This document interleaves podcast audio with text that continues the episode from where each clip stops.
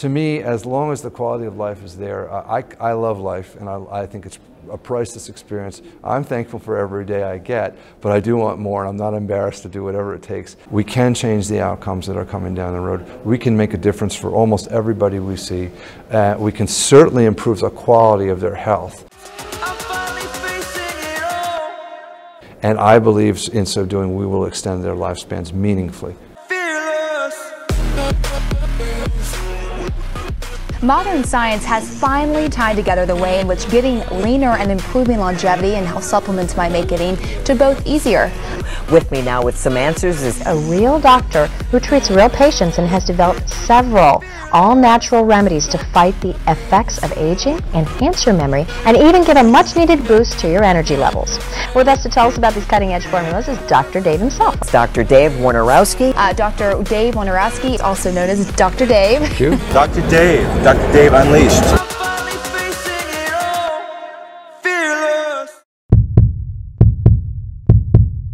The disclaimer, we have to be very, very careful about what we say.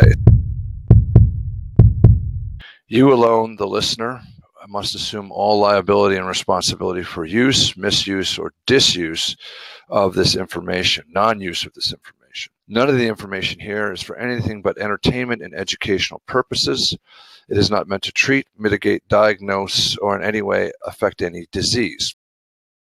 Hi, everybody. It's Doctor Dave Woynarowski from w w w dot the longevity edge on Facebook and Instagram, and I am privileged today to have Connie Sol, P H D, with me, and she is a clinical exercise physiologist because I've had the pleasure of being coached by her in the past, considering myself an ultra runner. So, Connie, welcome.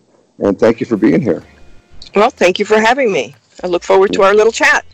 Yeah, did I leave anything out? Is there anything else we should tell the folks out there about your stellar achievements? Uh, you're quite an athlete. I think we should let them know that. Uh, I'm a retired, you know, I usually, I use the word retire now. Um, I am a retired Ironman finisher with Kona twice. And uh, so my career has been in endurance, long, very long distance sports. I was in the, I was in one of the original Discovery Channel Eco Challenges that took forever days. And, um, but I also, as far as my career goes, I've been engaged in performance testing for maybe fifteen years. I am a retired U S A Triathlon Olympic coach, and I helped develop the paratriathlon program based on submax- submaximal training of athletes with immune conditions. So when I met you, I basically, it's just sort of fit with everything that I was doing. So thanks for, for uh, spinning up the resume a little bit. Uh, I didn't want to shortchange you. I want people to understand what an accomplished woman you are, and uh, not just personally, but also in the coaching field. And, uh, you know, coaches come in many flavors. Uh, during the uh, time that I was able to be coached by you, primarily was uh, pose coaching at the time, and, and also endurance running. It was very easy uh, to be your student. It was very easy because you had uh, really good communication skills, and also lots and lots of personal and and uh, people type vignettes that you could give and pass along. If you ever decide to get back into coaching, let me know. Yeah. Okay. But uh, you've been a busy academician, obviously, and um, the way I sum up, and uh, correct me if I'm wrong, but I would broad brush your your current passions and career into your own personal um, athletic performance, uh, into looking at le- athletic performance and maximizing it in general. And then also, there was quite a bit of research you did on chronic fatigue syndrome and C F I D S and uh, respiratory ratios and metabolic shifts. So um, some of the questions, obviously, that I want to ask you uh, will center around that. But for the moment, let's just talk about um, healthy audiences. Um, go back a little bit when you were doing personal coaching. Who would be the typical person who would come to you and ask, uh, would would you coach me? Um, usually it would be someone, um, the most, well, the most common question I got from athletes and from just regular type of people is like, I can't lose weight. And, or, and so, you know, I would get in what I call the, you know, as far as athletes, I called it the fat Ironman syndrome, because you would have these these athletes training, and I used to be like that too. I used to train for hours on end, and I never saw any weight loss. And so it's a little self-defeating because um, part of it, you should be looking skinny, but you're not. And so the reason, and we'll, I'm sure we'll move that into, it has to do with nutrition. But uh, but that would be the most question, is that how would I, you know, how do I lose weight? And then how do I get faster? And I think that was one of the things where, where I, you know, that we discussed in your training. It's like, how do I change my biomechanics in my um, my physiology in order to become faster? Yeah, and efficiency, obviously. So let's go back to that first question, because uh, weight loss obviously is a big issue. Um, it's ironic, but I'm uh, actually just finishing um, a book called The Keto Edge. You know, I've been keto for quite some time. Uh, I was keto when you tested me, and uh, remain so. Um, and um, as far as keto goes, generally speaking, weight loss is not an issue. Uh, you generally tend to pare off the fat pretty quickly. Your lean body mass goes up and your body weight goes down. One thing I will tell you is uh, I don't run nearly the distances I used to, but when I do run, I'm invariably ravenously hungry soon after. So, uh, any tips on that and how uh, how that might be uh, handled? Uh, it's it's not that I've lost control of it. It's just it's it's annoying. So right. It's like I'm trying. Um, I'm trying to maintain this great keto diet, which is easy when I'm not running long distance. But as soon as I put in a couple miles and half an hour, an hour later, I just want to eat everything in sight. So, what is that, and what can we do about that? Okay, I mean, specifically in your case, what happens is that um, you may be keto, but your training isn't keto, which means your training isn't at a, working efficiently at a submaximal level. So if it isn't, that means that if you go and, you, you know, a mile or two miles, your heart rate is going to go up above the level where you're you're supplementing with fat, and you're going to start sup- supplementing more with carbs. When you deplete your carb inventories, which is what's probably happening with you, Your yep. body's, you're going to stop working out, and your body's going to want to refill it. And right. even though it's like, yeah, because our carb stores are tiny. They're like two thousand, fifteen hundred, two thousand, twenty-two hundred calories. They're very, very small.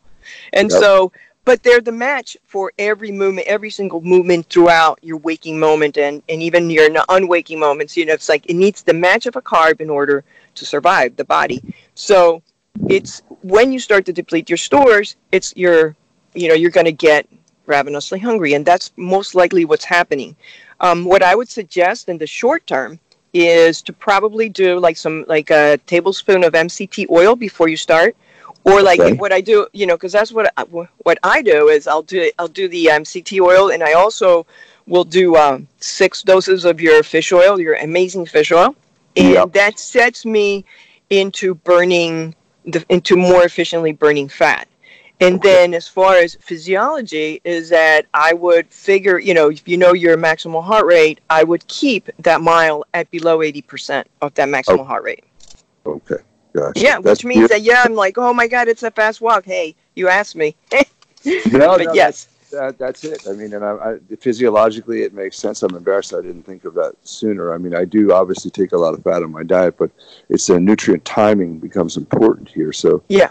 Uh, that's uh, that's a great tip. That's a great tip for anybody who's keto, and frankly, uh, a great tip for anybody who runs and gets hungry. Because you brought up a really interesting um, point, and that is that there's there's a, a pretty clear-cut correlation between body weight and running performance. Maybe not so much in sprinting, but certainly in the L S D, the long slow distance uh, um, avenues. Um, and when I looked at You know, I was thinking about running an, another Canadian Death Race, another one twenty-five K through the Canadian Rockies, and I was looking at my ideal body weight for that, and the calculation was somewhere between one forty-seven and one fifty-three pounds. You know, I walk around at one ninety, and I don't yeah. look fat at one ninety, and it's like, uh, I'm not really sure. I don't want to drop forty pounds. It's going to be an awful lot of muscle is going to go by the wayside, and it's hard won. So uh, I've elected to keep my, my running shorter distances. But you also mentioned it for the triathletes and the people who are training, uh, you know, for these long-distance endurance events. Uh, maybe their situation may be a little different than mine. Uh, and we've got a lot of those listeners out there, too, who are not keto. We've got a lot of people out there, Connie, who just don't like keto, think it's bad, don't want to hear about it. Uh, vegan, vegetarian, whatever.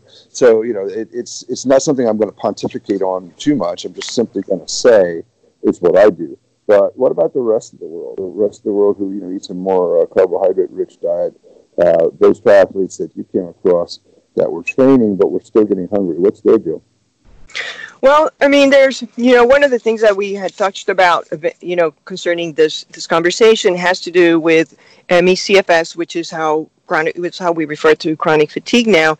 And so you have M E C F S, and then you have regular athletes. And so um, the more this, and this applies, you know, it's like it moves back and forth. Um, the if your body is inefficient in in in fat burning, it's going to Just, it's going to um, ravage your carb stores because it has to source energy from somewhere. So if you're an athlete and you're like, well, you know, keto's not for me, that's fine. But you can also go low carb, and you can also train starting. You can teach your body to train fasting, because what happens is, and and you can back me up on this. Um, when you do, you have mainly two two hormones that drive metabolism during, for energy, and I'm simplifying, oversimplifying this, but you have insulin, which has to, whenever you ingest a carbohydrate or a sugar, the insulin kicks in to, because it needs to, to transport it, it needs to move it. When that happens, you have this other horm- hormone that um, that it's the, that regulates fat metabolism called glucagon. So they're balanced, but when insulin is activated, it suppresses glucagon. So if you're constantly um, eating carbs and you're like taking goos or taking, you know, it's like, I used to, but let me tell you, I used to be one of those. I used to like think that I had to eat four hundred calories in an hour to take me through an Ironman. And it was, and then I couldn't understand why, well, you know, I did four out of five Ironmans, including two in Hawaii, but I would end up at the end like my, I would be trashed, my digestion would be trashed, and I could never understand why. And it's because I couldn't process all that food, and I wasn't burning fat. It was just, I was just going carb, you know, I was just carb driven. So yeah. For athletes that are going longer distances, and they're, if if they are not efficient burning fat, they're going to have to supplement or they're going to bonk, because the body doesn't know how to use, how to use fat. Number one. And number two, it's always, you know, it's like they turn into carb burning fairly early into their energy, into their energy demands. So what I say to them is like, you have to examine if you're okay with constantly, you know, sourcing and eating carbs. That's, you know, everybody, we're all free to choose how, how we drive our bodies. And, but if you're not, if you're, if you want to minimize it, um, and you want to move into the concept of metabolic efficiency, which derives that metabolic efficiency is training with a low carb or, excuse me, or keto, you could do an Ironman in eight hundred using just eight hundred calories, which is mind blowing, but it happens. This is, this is what athletes that are efficient can do. Instead of having to eat four thousand, they can drive it down to eight hundred to one thousand calories in twelve hours. So that's, uh, that's what I say to athletes. Yeah. It's, uh, I mean, if you look at the stored calories and fat, Um, you know, I'll give you my own example. I did exactly what you did in my first uh, Canadian Death Race, constantly eating goose, constantly eating uh, uh, carbohydrate sources. And, of course, in those days, this was, you know, fourteen, fifteen years ago, there weren't a whole lot of keto athletes um, in those days. Uh, so everybody was, you know, pasta loading the night before and carb loading. And, Correct. And, and carrying, you know, ten pounds extra of sugary drinks and And and just trying to keep the fire burning at that level, and uh, of course there was some significant G I distress, uh, you know, out there on the trails for, for that length of time. But also you were constantly chasing the rabbit's tail, um, and you were constantly chasing your energy levels. The next one I did in two thousand ten, I was uh, low carb slash keto for that one, and I really almost forgot to eat. Uh, and if you look at the number of calories stored, you know, at that time I was probably about one hundred seventy-five pounds, so I was lighter than I am now, but certainly I still had, you know, maybe fifteen, eighteen pounds of body fat. The number of calories stored in that body fat is enormous. You know, you can't, you can run for twenty-four hours, and I don't remember exactly what I calculated, but it was probably somewhere around maybe six, seven thousand calories max, you know, given the hills and the areas where we'd sprint and stuff like that. That's, I don't know, two pounds of fat, you know, something like that. So uh, you can't outrun those those those stores if you're efficient at using them, but you can certainly outrun the glycogen stores. Yes. Um, you know, correctly. It's, it's not a good time to shift into ketosis while you're running an endurance race. Because you won't. because it's not going to happen. As long, exactly, as long as you're gorging on carbs, you're not going to go into, you know, you're not going to, you're not going to burn fat. It's, it's, it's not it's scientifically, you know, they're diametrically opposed. Right. You just hit the wall and, and you'll, you'll walk the rest of the way. That's, that's what happens. Mm-hmm. But it any uh, fascinating, fascinating stuff already, uh, worth the listen. Connie, you know, uh, thanks also for the fish show. I think it's really important on, on any diet, obviously, because we're so omega three deficient, but especially on a high fat diet where you're sort of ad, li- ad libitum, uh, eating fat. Uh, um, I will say that my keto is, is, isocaloric with any other diet I've ever had, or maybe even a little bit less, um, because I am eating one to two meals a day. And I find that fat is very satiating. So generally speaking, I don't, you know, eat those huge volumes of, of calories. Uh, it's kind of moderate uh, auto calorie restriction being on, on keto, which, which uh, also helps foster the body weight. But uh, I don't see myself getting down to one hundred fifty to do another death race. It'd be great for my joints, you know, but I, I have too many other things that I want to do. So tell me a little bit about your current, uh, I mean, the last time we spoke a few months ago, you were uh, racing racing boats, uh, if I remember. I correctly. am. Yeah, well, you know, it's like I shifted and I, I decided I was like, well, let me do some team sports and see how that how that works for me. And and I like it. I'm doing dragon boat racing. And it's, uh, it's again, it's a team sport, and it's mostly upper body, which is not something I'm used to because I've been a, been a runner and a cyclist for, for twenty some years.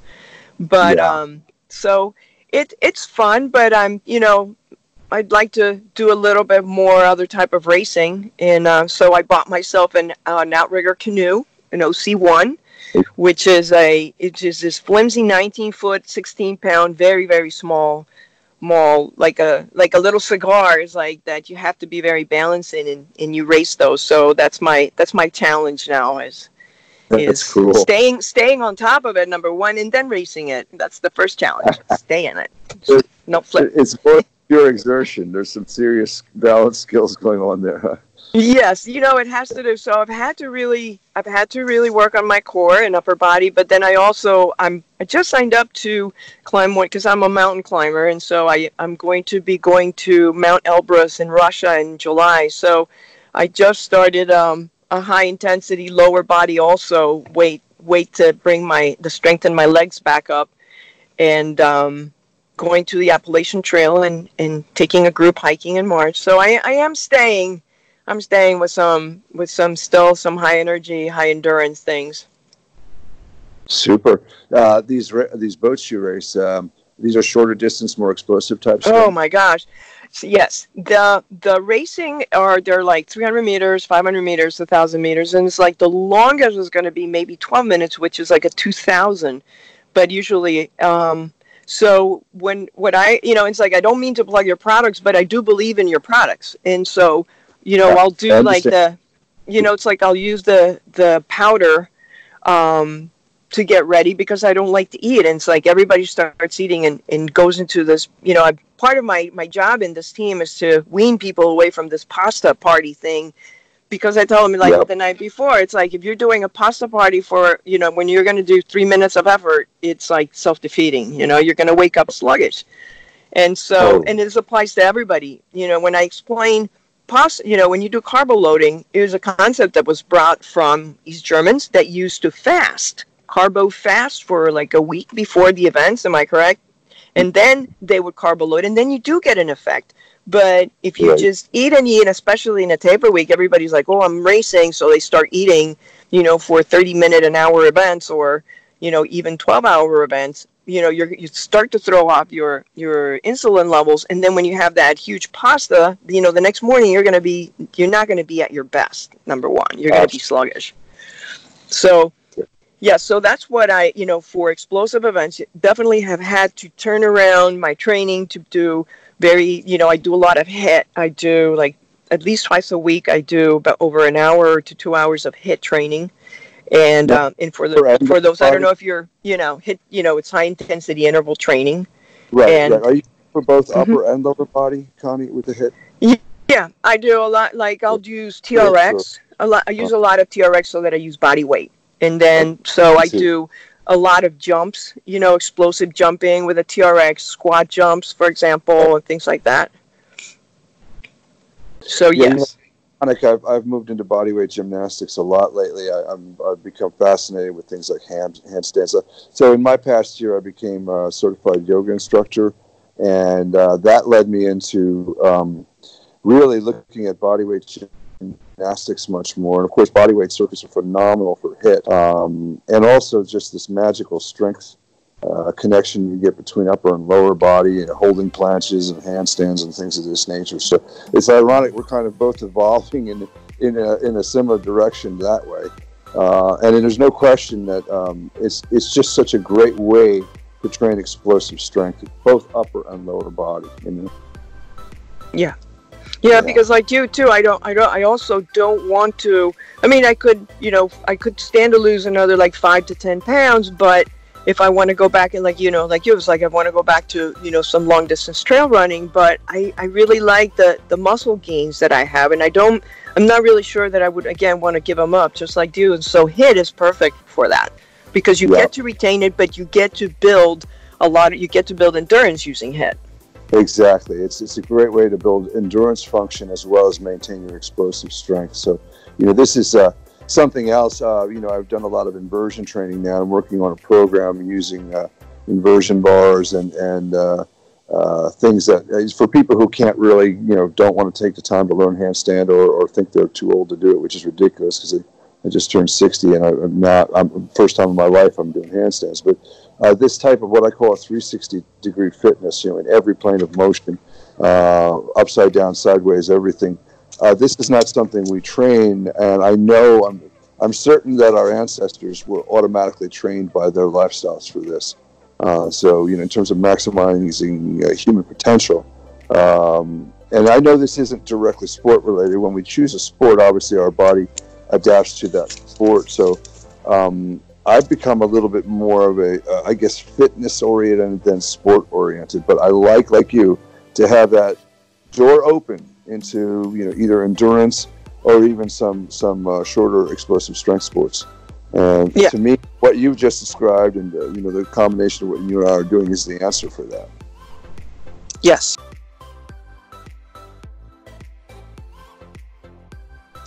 Well, one of the things also that going back that you had asked me is with M E C F S, you know, yeah. uh, people with M E C F S, um, this is actually, like, you know, is when I took the concept of metabolic efficiency, which is becoming efficient in fat burning. One of the things that we noticed in clinically with M E C F S is that their ability to burn fat, that switch gets turned off fairly quickly. And for those that are not familiar with M E C F S, it is a diagnosable condition where, you know, it's, you're you're chronically fatigued in your energy, what we call the energy envelope, your ability to do continuous physical activity, and I'm not even talking about exercise, but physical activity is is severely cut. And so for, you know, worst case scenario, people can't even get out of bed. And then, you know, middle sort of, you know, with with patients that still can be some active, but doing housework tires them out, like going, you know, doing twenty minutes of like sweeping floors, and then they're out for like the rest of the day. And it, and it's a physical feeling of complete fatigue.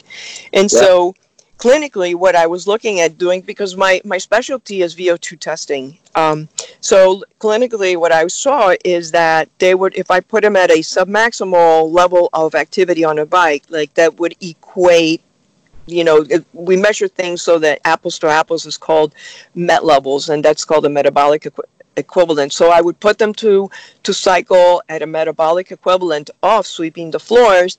And then sometimes three, four, five, six minutes, and all of a sudden their their fat burning would tank, and it would be like they took off the equivalent of taking off at a sprint. They would become completely anaerobic. And that's not because they're sedentary, because it's even it's even in worse condition than people that are just not doing anything. This is, you know, people, it's it's a, it is a condition. So what I observed is that, okay, so if they go above a certain level of heart rate, because if you can tie the heart rate, it's even easy. It's easy. It's an objective measure. If they go above a certain heart rate, then then they really tank quick. So what if you would keep them at a lower level? And this is where I, I started applying the same testing as I would do an athlete for metabolic efficiency. So I test Ironman athletes and C F S people with the same protocols, is just at different intensity levels. And then I could see, it's like, if I keep them at this energy level and I tell them to go, okay, we'll do three minutes now at this activity, then you rest for so much and then do it again. We started to see that we could actually get some somewhere with establishing, giving them back some quality of life, because that's what it comes down to with uh, M E C F S. You, you work to give the patient um, a quality of life, you know, better quality of life, better ability to move, better able to go to the store and do food shopping and not come back and be done for two days. So right. uh, that's that's in like the microcosm with, with M E C F S, but it's the same. We, you know, you view it, you view it the same way. It's like, what can I do to make a better quality of training for an athlete that they can last forever? And what can I do to make a better quality of life for a patient that they can finish activities of daily living without without crashing? So it's metabolic efficiency. You're training metabolic efficiency. Right. So the concept is exactly is developing the fat burning system of whether it's a patient or an athlete to make them Um, to have better outcomes, you know. And when you say better outcomes, again, like I said, it's, it goes from either uh, continuous activity or performing at a race. Okay. So um, if you're okay with both of us getting a little bit out of our pay grade here. Um, okay. M E C F S, um, you know, obviously sounds to me, I, you know, and this is a conversation we had probably even a few years ago, it sounds to me like, you know, it's a mitochondrial disorder. I mean, I suppose it could be something else, but you know, given where energy is metabolized and, and what where fat is burned, um, you know, this, this seems to be the place where we should be looking for the defect. Um, to your knowledge, has there been any more, and I know this isn't your direct area, like you're, you're, you're clinical, uh, and you're looking for parameters to train and help people, but um, it, have you come across anything more in terms of um, yeah, things like uncoupling oxidation sooner than it should be, or mitochondrial defects? I mean, looking basically, you know, um, there is there is the the cause. You know, again, like I said, you know, this is above my pay grade. I mean, M E C F S is is a is a very charged discussion because there's so many aspects of it that. Um, for example, even exercise is something that is looked frowned upon by some, but not, you know, not by others. And, and it's, I believe it's because it's not approached correctly. Um, when you look at exercise and how you test for it, it's not approached correctly. But uh, when you look at the research, I mean, I encourage, if people really want to look into it, go into PubMed, which is the N I H uh, Uh, research website, and anything and everything that was published on anything is in there pretty much. But with PubMed, you can find that there has been, you know, there's findings and then there's findings that say that it doesn't. So, I mean, it, it goes back and forth, but when, because it has to do, um, and again, you know, I'm going above my pay grade, but what it has to do is, is how the genes are expressed and the switches that govern, or what govern the switches that turn on and off. And so in chronic fatigue and in similar, like in uh, Gulf War, and I think a lot of the, the a lot of the the research has been done too on, on Gulf War um, sickness, which was uh, it was um, it was a condition that was that was that was found to have been acquired by over thirty percent of the cohort that went to the first Gulf War. And mm-hmm. I mean, and this is a whole other topic about why and how and, and how it developed. But um, doing research on on gene signaling found that a lot of the switches are turned off when they should be on, and vice versa. And so, for example, um, the switch that governs um, fat burning, which is the gene M mTOR, M T O R, um, is switched off. And now, why that happens? Because that's what governs the mitochondria. I mean, this is this is all what governs the, you know, it is, and you're right, it is at the mitochondrial level because that's where all the energy metabolism happens.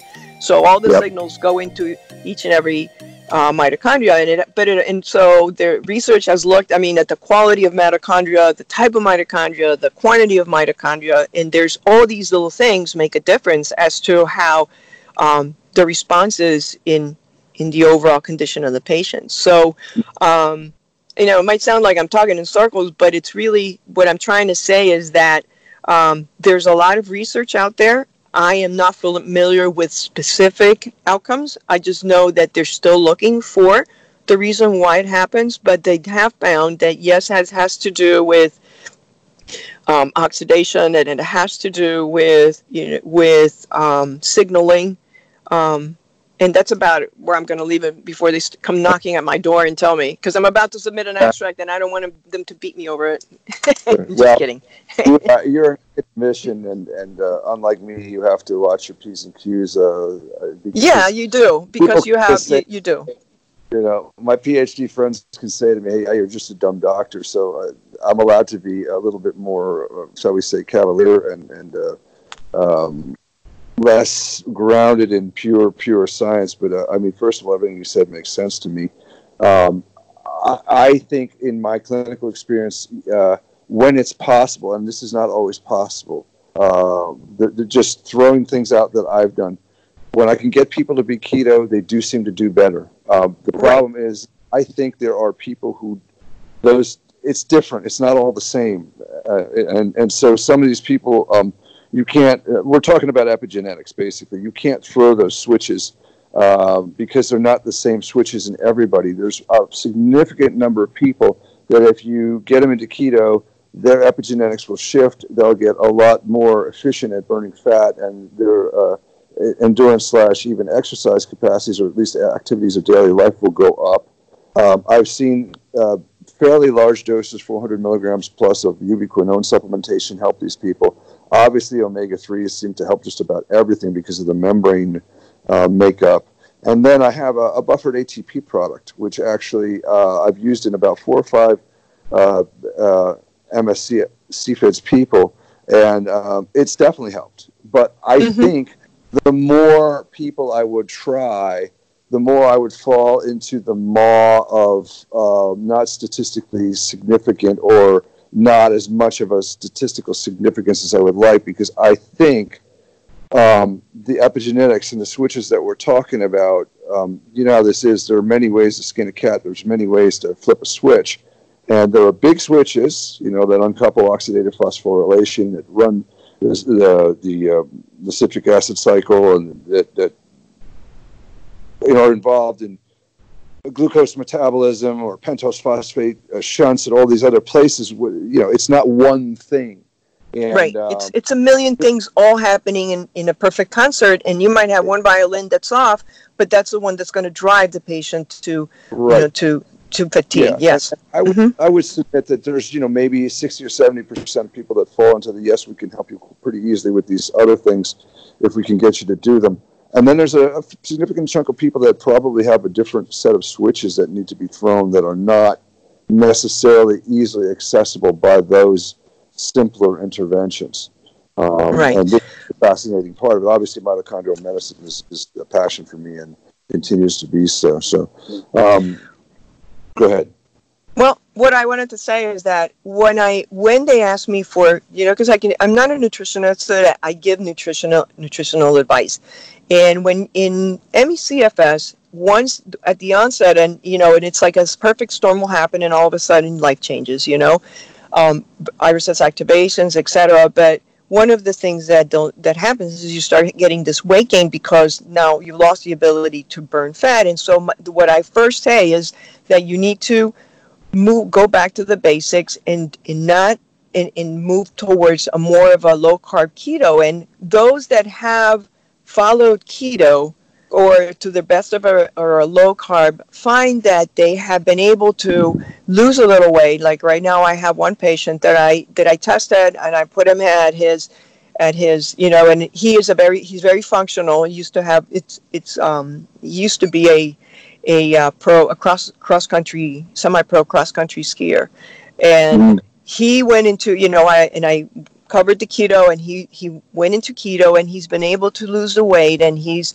that helps him because now there's better mobility, and then doing the uh, we did the metabolic efficiency and set a heart rate. So when I because your body doesn't want to burn fat, you can help the body relearn, because you can teach the body. You just have to find the thresholds, and then you can teach the body to regain what it what it's lost. In in some cases, you know, uh, I you yes. know, I, again, you know, I don't want to say it happens for everybody, but in in some cases, it can happen. Yeah, it happens for enough people, at least in my clinical experience, that it's it's always worth doing the first step.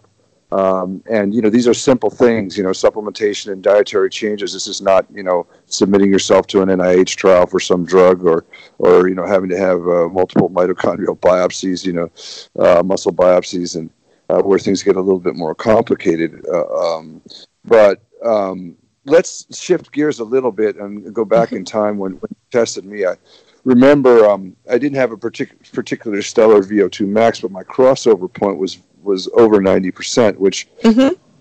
yeah, I interpreted it as being, okay, uh, you ain't got much, but what you got, you can use almost all of it. So, that is correct. But, you know, I mean, what it, what it said for you is that, yeah, your V O two max wasn't really that high, but you could go on forever. And that's the important part.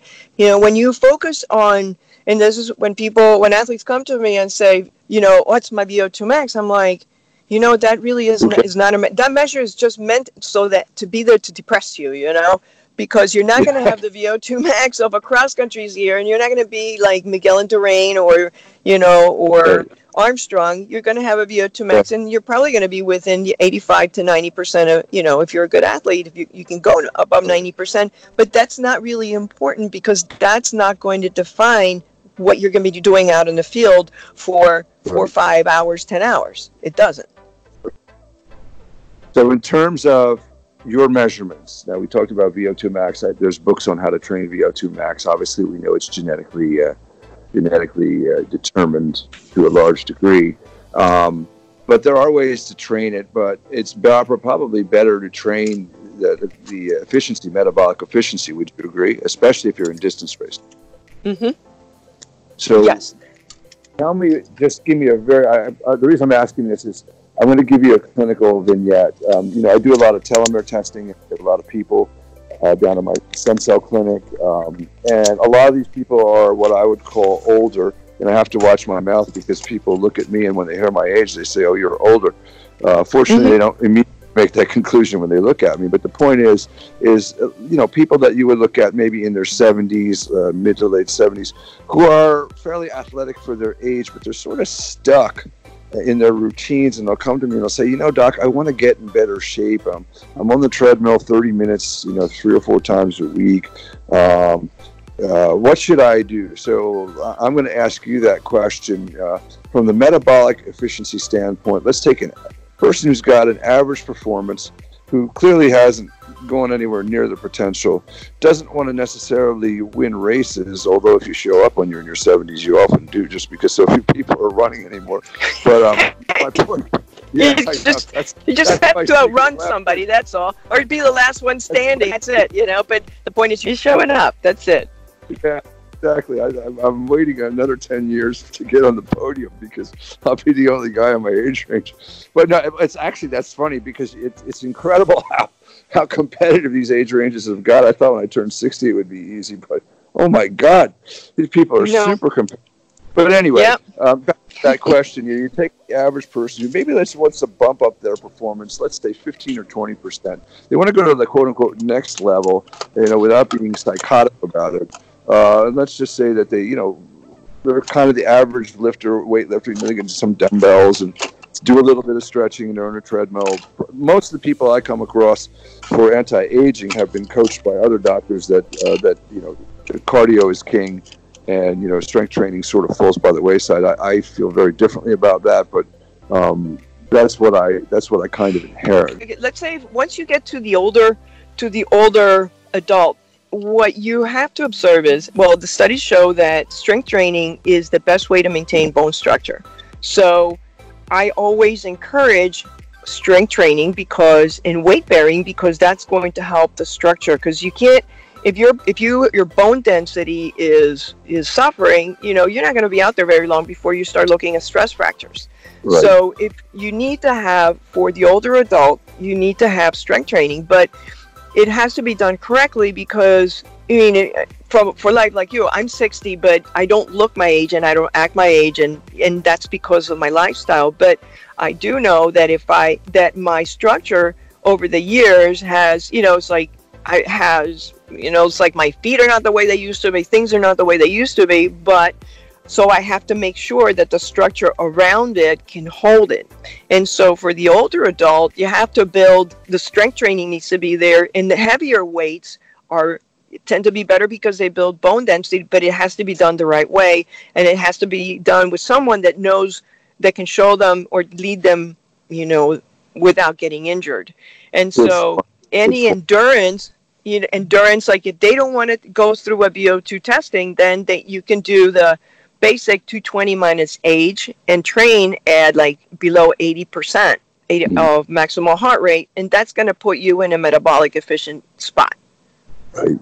That's like, you know, that's like a ballpark.